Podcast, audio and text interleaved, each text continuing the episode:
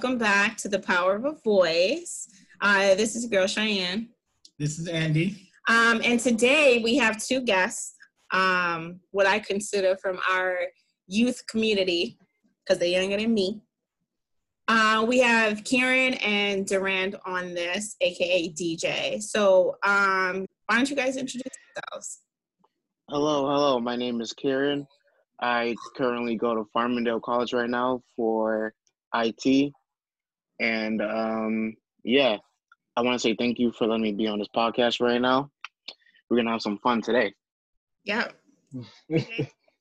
and I am Durand. Or everyone else calls me DJ. Currently in 12th grade, Hempstead High School. Trying to learn some things about life. Team, you know, came here to teach some people about life. and I came here at a good time. Okay. Thank you, thank you, thank you. No problem. Um, so both of you guys are in school right now, right? And the whole COVID, um, you know, it may impact schools one way or another. Are you guys hoping for anything in terms of like, do you want to go back into classes physically, or you rather it be virtually, or a hybrid of both? What are your thoughts on it? Um, for for me personally, I'm kind of scared to go back into school, even though that is like really what I want is to go back into school, because when you go back into school, you're very cramped up into a place, and it's like you can just catch anything so easily. Like it's not even like a joke. So it's like I want to be back in school, but that's probably not the safest route. Um, I wish they sent like the student some type of way to like communicate online, whether whether if it's like a small like like laptop or some type of tablet or some type of mic or anything like that. That mm-hmm. that would have been nice for the um, upcoming semester. I, honestly, I preferred going into school and me working at my at my current high school. Like we're cleaning up classrooms, putting back desks, and I can tell you guys that they're setting it up like 16 kids in a class, like each each and every other two desk. Like wow. there was one one classroom that we were in. Uh, they had one of the workers um put a book on every desk that a student will be at, so that and it and the books apply to the rules of COVID, so that it won't spread. But I'm I can stay home and learn. I have no problem with that. I'm not in a rush to go back into school, honestly. Mm-hmm. Okay. With all of the uh, the uh, misinformation or just information that's flying around social media about like COVID and um, all that stuff, how do you guys navigate? How do you guys know what's accurate and what's not? Um, what are some of the things that you guys do, especially since you guys are younger and you guys use social media more? Uh, what are something that you guys do to kind of avoid being in that echo chamber of false information? Um, to really to really avoid that, you just have to like think about what you're reading and think about where where it's coming from. Because now, because nowadays you have a lot of sites that are just writing these these reports for clicks and stuff like that. So it's like you really have to think about what you're reading right now and how much you want to take that like um into effect. But if anything, this virus has showed us that even the people that's job is to research this as best as they can, they still don't really know everything that there is to be known for for this virus. So like everything is becoming new. Everything is re- getting refreshed every hour, every day. So you really got to keep on your toes and just be just be cautious. Honestly, just be cautious. The first time, like I guess COVID like affected me It was like my last day at work. We had to wear like white gloves, and I was like, oh, we wearing like gloves like all the time at work now.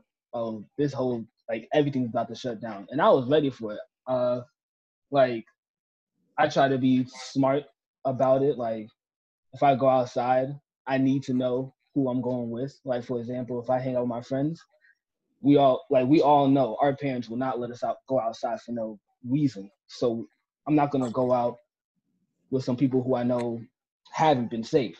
going out with people who have been safe now, at least. But um, when it comes to me receiving information about COVID, News 12, I anytime I get a chance, I look on it. I think like the most I've listened to is anything that uh Governor Cuomo has said. That's the most I've got my information from. And yeah, looking at his plans on how we're gonna deal through this. I think that's smart. Yeah, definitely. Um, so with the whole entire like the whole COVID thing, like everyone's supposed to be safe, wear masks, things of that nature. But then also there's like a, a social climate change in the world now in terms of like the Black Lives Matter movements and um, you know, protesting nonstop. It seems like since we've been on lockdown after George Floyd. Um, so what are your thoughts on that movement and um, you know, how have you contributed, if anything, towards that? Um, my thoughts on the movement is that everything everything is unjust. I don't think anything that we have done has been wrong per se. I um at first when I saw the the riots and I see and I saw these buildings burned down and stuff like that, I didn't really get it for me. But we've been through so much as people of color, and we've been fighting every single day. We're fighting against a stigma made from other people to be put on us. So, so for that um, anger to be unleashed, it does make sense in a in a kind of way. We just have to be careful, honestly, because of because because COVID is is still out there, but also protesting is still something that we need to do. Mm-hmm. Um, it's, it's, it's actually kind of funny actually because the the the cities and states that are protesting, there's there's not there's not a spike of COVID because of that. Like like it's not really like that because like people that are protesting, they're wearing masks. Um, they're not really too too clumped up together. You know what I mean? So so um the Black Lives Matter is something that's really important, but also I'm I'm also very scared for like the end goal of it. Like, what's the end goal for for this movement, and what's going to happen years years down the line? What do you, what do you want the end now. goal? What do you want the end goal to be? Um, I want the end goal just to be for everything to be fair and not and not be dependent on what you look like and what the color of your skin is. You know what I mean? So so it's like for me, I don't know if it's fair if let's say like a if a um non non black voice actor plays plays a black character in a cartoon, you know? Right. So it's like so it's like is it fair for that person to lose their job or give up their job so a black person can play a black character in a cartoon? You get what I'm saying? Mm-hmm. So it's like, so so yeah, so yeah, so like it's stuff like that because like it's great to have our foot in the door, being being who we are, but at the same time, if we just take these black roles, then we're still going then we're still being locked in a cage. If that makes not locked in a cage, but we're still being restricted to right. being to be being black characters in cartoons and stuff like that. You get what I'm saying? Mm-hmm. Yeah, that makes sense. Yeah. yeah. yeah. so that's where I'm really am just thinking at with it. Like, what's really the right approach? I'm not really sure what the end goal is for for myself, but that's just what what I've been thinking about. Mm-hmm. I mean, I think you hit some of the nails. Like, I think when you talk about like stigmatizing and you talk about opportunities, I think the key is to kind of uh, eliminate some of those stigmas so we're not trapped in, you know, uh, certain uh, um, goal or certain uh, what's the word um, positions, right? Like we don't have to just be the black voices. We can actually be, you know, uh, any character that we want. Um, just kind of one microcosm. Like there's a lot of other opportunities um, to kind of look at when you're thinking about you know, growing this movement. I think for me, the end goal would be equal opportunity and it actually looking like legitimate equal opportunity So that might mean that uh, some positions of power or or uh, given over to um, black leaders to kind of dictate what happens moving forward. But I think that's a kind of a necessity. So as far as Mhm. talking about like some white people potentially losing jobs, I think you know like unfortunately maybe it doesn't look like you know you just completely being fired, but I think yeah like I think sometimes that, that might have to be the case, and that's something that even even our uh, white allies have to you know deal with or be prepared to face. Right. I feel like the, um, when it comes to like, I guess what you guys are trying to say of um putting black people into power, like we have to do it, especially in some of these like communities, like social, like social media and all that. Like there, hundred percent needs to be some uh, minority leaders in there, except for you know, I guess the the whites, as some people would say. Like it's stuff like that that honestly, um, I I hope for the most because stuff like social media, companies, industries, like they need they need that stuff to in order to survive. Because we see it every day now. Someone will get cut off completely, never be talked about on the face of the earth. Their whole catalog gone because of things like that. Now, if we were if we are able to do this, like stuff like this wouldn't happen. We wouldn't have to cancel so many people, as they would say. Like that's that's what I hope.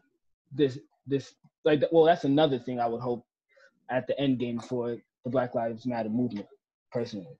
So basically saying that like just having more black representation in the companies and and that they actually bring them forward so that way we don't have to enact the cancel Yeah, black rule that we've I in 2020. this this cancel culture is like it's annoying, but like it needs to happen. Like some of these people Yeah. are doing wrong things, but if I'm a, I would assume that if we had positions like that, this would all stop. Maybe not stop, but like it would be Most fixed in a better be- way Yeah, it could be instead of prevented.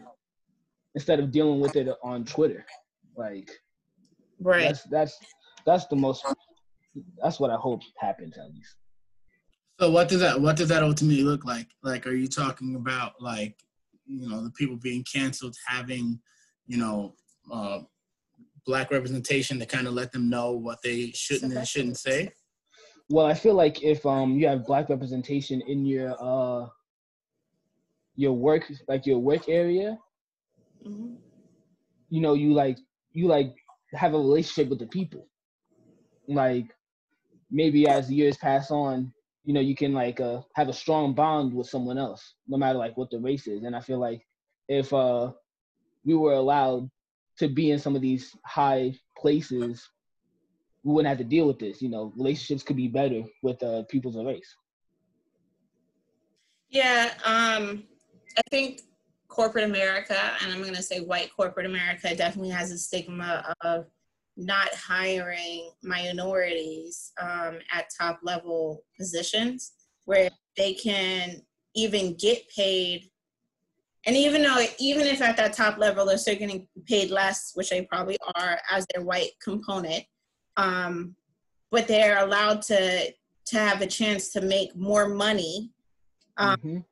and provide more feedback for what you know is going on. So I definitely agree with you in terms of that because if you look at like Gucci, um, I think they had the new sweater or some shit like That was like a long time ago. Yeah, I but can't still- remember what it was. I know, I know what you're talking about. Yeah, things like that could be preventable if you had, you know, um, black people in the room. But also very important, it's not just about having black people in the room. You need black people who actually care about the sensitivity of the topics. Well, I mean, That's a fact. that uh, some of it doesn't even matter. I think uh, we can start focusing on you know black owned stuff. Like it doesn't have to be Gucci or it doesn't have to be any other company that's notoriously have been uh, uh, told that some of these imagery or some of these uh, the things that they put on their clothing um, are sensitive. I think at some point we as a culture have to represent uh, uh, uh, understand our buying power and make sure that we uh, spend accordingly. And that's going to start with you guys. You got your generation is kind of like the new wave, right? Like, so it's like um, you guys are going to be the ones that kind of uh, keep the culture up and dictate what what's cool and what's not. I'm old now, so yeah. I mean, when you guys make your millions, you could just be black investors investing Well, in black what I- businesses. or you can make your own stuff, right? So like I think that's that is That's true. that's part of it. It's like uh, recognizing that like you don't have to follow the, the trend just because everyone's wearing Gucci or red bottoms or whatever doesn't mean that you have to, and it doesn't mean that you know you have to feel like you're forced to support something that doesn't support your culture. I see. Yeah. But that but that also goes back to to what I said before, because it's like to what to what um what's the word I'm looking for? What end? Extent. Yeah, yeah. Like to what point do we maybe not stop, but like we slow down doing it? Because like because like let's say if we do get get black well more black um millionaires and they start investing in investing in black owned businesses right Mhm. now now these black owned businesses are going to prosper and now other businesses that are white or whatever it could be not hurting you know what i mean but like to to what end do we just stop supporting each other because of our race and start supporting each other because we like the product that they're using or and stuff like that you know what i mean I think that you know that's a good question. Um, it's not so much about. I mean, it is about supporting black businesses, right? right Statistically, when you look at it, um, black businesses are never. Uh, it's really hard for a black business to become like a Walmart or something. You know what I'm saying? Right. So what you're doing is you're you're supporting your local economy. So for example, um, I live in Valley Stream. So if I went out, found a black business in Valley Stream, right? I, you know, supported them with whatever. I like their product and stuff like that. Um, then I keep going back to them and I keep supporting them and put them, I'm putting my money into the local economy. Now there's Right. things that, you know, because it's so hard to find black businesses now, Mhm. and you really have to look for them to see if this is black owned and stuff like that. that is true You're still gonna have to shop at other um, ethnic or other, you know, yeah, regular stores, right? You're still gonna have. right No one's Yeah. gonna go to Walmart. Like, you know, you're still gonna have to go to Target for something. It, You know, it what I'm would be impossible to live. Right. Honestly. But if you're conscious about the decisions, like, okay, so for example, I know I like to use black soap, right? So if I like Mhm. black soap, then I can easily find a black owned company that sells black soap. Yeah. Mhm. Like I like to eat, you know, doubles, right? So I find a Trinidadian restaurant, right, that serves me doubles. So it's kind of like the small things that you do, right, is to to try to find it in a black owned business, right? And um the bigger things that you can't find in a black owned business, then you're gonna have to shop for whatever you need. I mean, uh, like I think you can pretty much find anything you want in a black-owned business if you get the opportunity to. But I think not as far, everywhere. I mean, not everywhere, maybe, but I'm, I'm, I'm. There's like, no black owned grocery stores around here. Stop playing. But like, a fact. find a black-owned grocery store in Long Island, and that's the thing. Is like, so like it might, it might be, uh, um, track. that. You can fact check it. Track. I'm sure you'll probably find a black-owned grocery store in Long Island. Um, hopefully. Uh, Hopefully, yes. the point is that um, you have to consider uh, the dynamic that you're referring to. A lot, a lot of opportunities have been taken away um, uh, from Black people, right? So like we're not on the same level or on the same pace as uh, our counterparts. So we have to consider if we're really serious about making a, a change. Like what Cheyenne said is you have to help boost up your own um, neighborhood economy, and, and that may look like supporting, like, or should look like supporting black-owned businesses as much as you possibly can. Mhm. Yeah, that that takes away, uh, um, you know, uh, money from maybe a white uh, white business or a, a, like a business, another business, but like we only represent 13% of America. If we're not helping each other, then who's gonna help us? All right. Mm. So those are things we got to consider. And like I think uh, uh, the end that that you're looking for, kids, uh, having a representation across all spectrums in America for people of color. Uh, you know, like uh, making sure that like we're not only looked at as criminals or over criminalized or or you know the drug users or the gangsters or or the miseducated, but making sure that like we have uh, you know no ceilings to prevent us from getting opportunities and making sure that things like that exist for our children, children, children, children, children. I think that's the end. Mhm. A long fight because you think about 400 plus years of dealing with this. It's not going to be easy. But you know, I think a big part of it, especially for your generation, is you guys get to be creative and reimagine what this world can look like. You- You know, like reimagine what it looks like to have represent proper representation in your communities. You know, or in on TV shows with people that look like you instead of always having you know white superheroes or white families on Mhm. television or Mhm. Mm-hmm. I see what you mean. Okay. Yeah. Um, in terms of the current media right now, right? Are you guys on Twitter like that? I'm on yeah, Twitter. I'm on Twitter quite a bit. Yeah. I, I'm I'm more on Twitter than I am Instagram. Honestly, I'm I've I've th- I've thought countless days to uninstall Instagram. Oh wow. Okay. So in terms of like the current climate on Twitter, particularly, right? Um, what do you guys think about overall like black Twitter and the comments on as far as like everything that goes on? And do you guys follow any political leaders or anything like that? No, Um, I, I don't at least. I don't really follow any political leaders like that. Not really. But as far as Black Twitter goes, um, I think Black Twitter is like that one-stop shop for like everything, right? So it's like you can get, you can find anything you want. You can find some jokes, you can find some serious shit. You can find people. Oh wait, can we curse on this podcast? Yeah, yeah, yeah that's fine. Oh, okay, cool.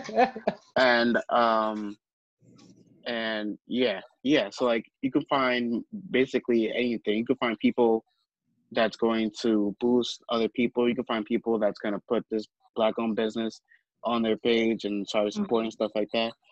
And you also get like the mental health um part of it too.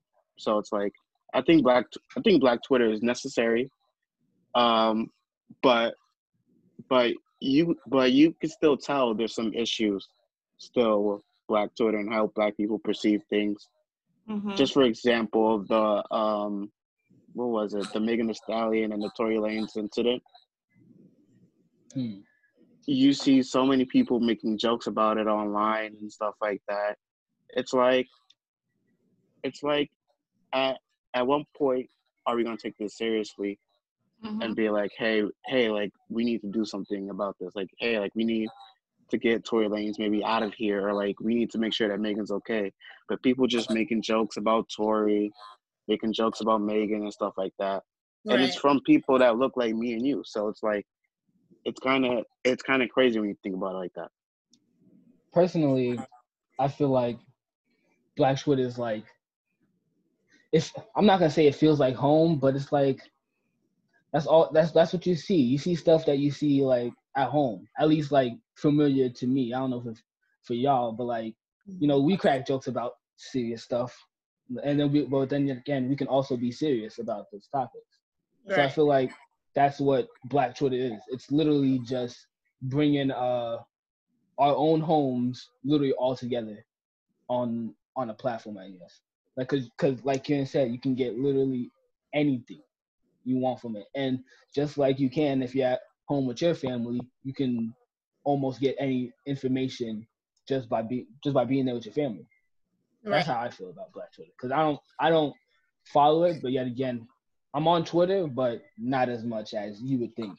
Like I go Yeah. on there, I'll swipe once, and then before I know it, I get another no- I get another notification on my phone and I click it. So Yeah. Okay. So for Black Twitter, right? What I notice is sometimes when I go on it or just looking at um, like the shade room and stuff like that, or you know, so essentially what's going on, right? hmm Um, I feel like there's a sense of you always have that one person who says something outlandish, right? And whether it's us or white people primarily that take over it, like okay, so for example, right now, um, shit, what is his name? He's an he's an actor, Gonzalo. Uh, shit. All right, but right now there's two like Latina people or Latinx hmm people, how they describe it. There's basically like you know it's basically all good for um, the Black Lives Matter movement and things like that. But what about us? And Black Twitter is like, sit the fuck down, okay? Mhm. Like Uh-huh. this is our time to shine. Well, Latin. If you're talking about Latinx, Latinx refers to dark Latin people, so they they're part of it. Like that's the whole problem. It's like there's this like colorism issue that exists uh, in uh, most of these communities anyway. And like the whole, but what about us? Is I don't have a problem with you know Latin Americans wanting um, uh, you know a piece of the pie as well. That's fine. You know, like you know, and we should all kind of like support the ideology. Uh, but we're gonna fight for um uh like I mean put it this way in most of the things that we fix if we can fix it at the lowest rung which is generally the black community then more more than likely you can fix it at you know uh, Mhm. at every yeah. So they said um, it was John. Uh, how you pronounce his last name? Leguizamo Like Legozamo. Leguizamo I know. Yeah, I know who You know that who I'm talking about, right? And then there was uh, Dasha Polanco. The girl from uh Orange is the New Black uh, Yeah. Okay. Um, so they basically was like, why can't Latin people have a piece of the pie as far as what's going on? And basically another one was just like when we create um diversity is diversity, but um it has to be diverse among everybody, not just black people and white people, right? So I wanted to ask you basically like what's your thoughts on that? Like I want to get your back feedback on well first of all I don't know if like, you've heard that. what, yeah if they never heard of it you can't like This, this is this is my first time hearing it, and but yet again, I've heard other situations like this. Mhm, But the only words I can say is like, there's a time and place for everything. mhm, Like, they also see what's going on, and if let me not say if you would be smarter about especially how you present yourself online you have to take that in consideration. Like people are outraged. Right. like like buildings are burning in some places. Like that doesn't happen on the regular for no for no apparent reason. Like it's pe- like people have to learn how to move going on facing current situations. Like if i was of any other race and and like if i support it yeah i support it but i know when to keep my peace mhm. like I know when to hold my thoughts for whatever I have to speak about, because this is worldwide right now. Like we under we understand your problems, but this is worldwide. Like you can't like, and like Andy said, we're at. You could say that we're at the lowest, and Right. if this gets fixed, y'all won't have to deal with anything. If we're gonna be truthful, or or to some degree like that. That's how I feel about it. but I also think that people of color doesn't just represent black people, and I think that's a misconception as Oh, well. of course. right? So Mhm. like, um, it, it it speaks to a long-standing uh, uh, colorism, uh, uh, identity issue between blacks and Latins. Uh, anyway, like you can look at Haiti and Dominican Republic as an example. Uh, Mhm. and I think that what ends up happening is that like we oftentimes see like this, but what about us separation? When in fact, when you know brutality is happening, when systemic injustice is happening, it's happening to both both uh, cultures. You know, like we have a, a bunch of Latin Americans or or um, not Latin Americans or um, uh, what are, what are they called? Um, Mexicans, Hispanics. I don't know what you're gonna have to edit all of this. Um, Golly. bunch of uh, uh, not refugees, um, Immigrants? immigrants. There you go. We have a bunch of immigrants that are locked in cages right now, right? Because of you know this president. You know that's not how uh, you know this country should be represented. So yeah, I think that there's a space to have this conversation, and I think uh, dialogue is something that's not being done in in our discourse, I should say, something that's not being done in the most effective way. Like I think you know at this point, everyone should recognize that people can have an opinion, and if your opinion is followed with some type of fact, then conversations can occur. Right? Like Mhm. keep our emotions in check and recognize that everyone gets to feel how they feel, and communicate just. Uh, when that happens, I think that you know uh, the world will be a lot, a, a lot better place. But there is um, a, a dynamic between Latin Americans and Black Americans, or just Latins and Blacks, that have existed for a long time that I don't think is being addressed. And I think as soon as that gets addressed, you know, there can be more effective dialogue Mhm. and it, Mhm. as well. So like I think Black Twitter being in an uproar is because a lot of times, um, uh, black black people don't feel like they're being supported by their Spanish counterparts and vice versa. So Because it feels like I they think- assimilate. well, I mean, it, some of them can, some of them can't. Um, I, I, I feel like just like in every other place, there's a there there's colorism that affects a lot of cultures. There's a Mhm. fear of being black because of the persecution that they're going to deal with, right? And all Mhm. this, so like you know, um, and like they they existed forever. So like I think um, education and communication are the two most effective ways to kind of like uh, bring those bridges together. Hi, guys. Thank you so much for listening to part one of our podcast. Part two will be um, released next week, so stay tuned for that. And make sure you are subscribed um, with us on our YouTube channel and also Apple Podcasts, so that way you get notifications as to when we release the next podcast for part two of our conversation. Thank you. See you guys there.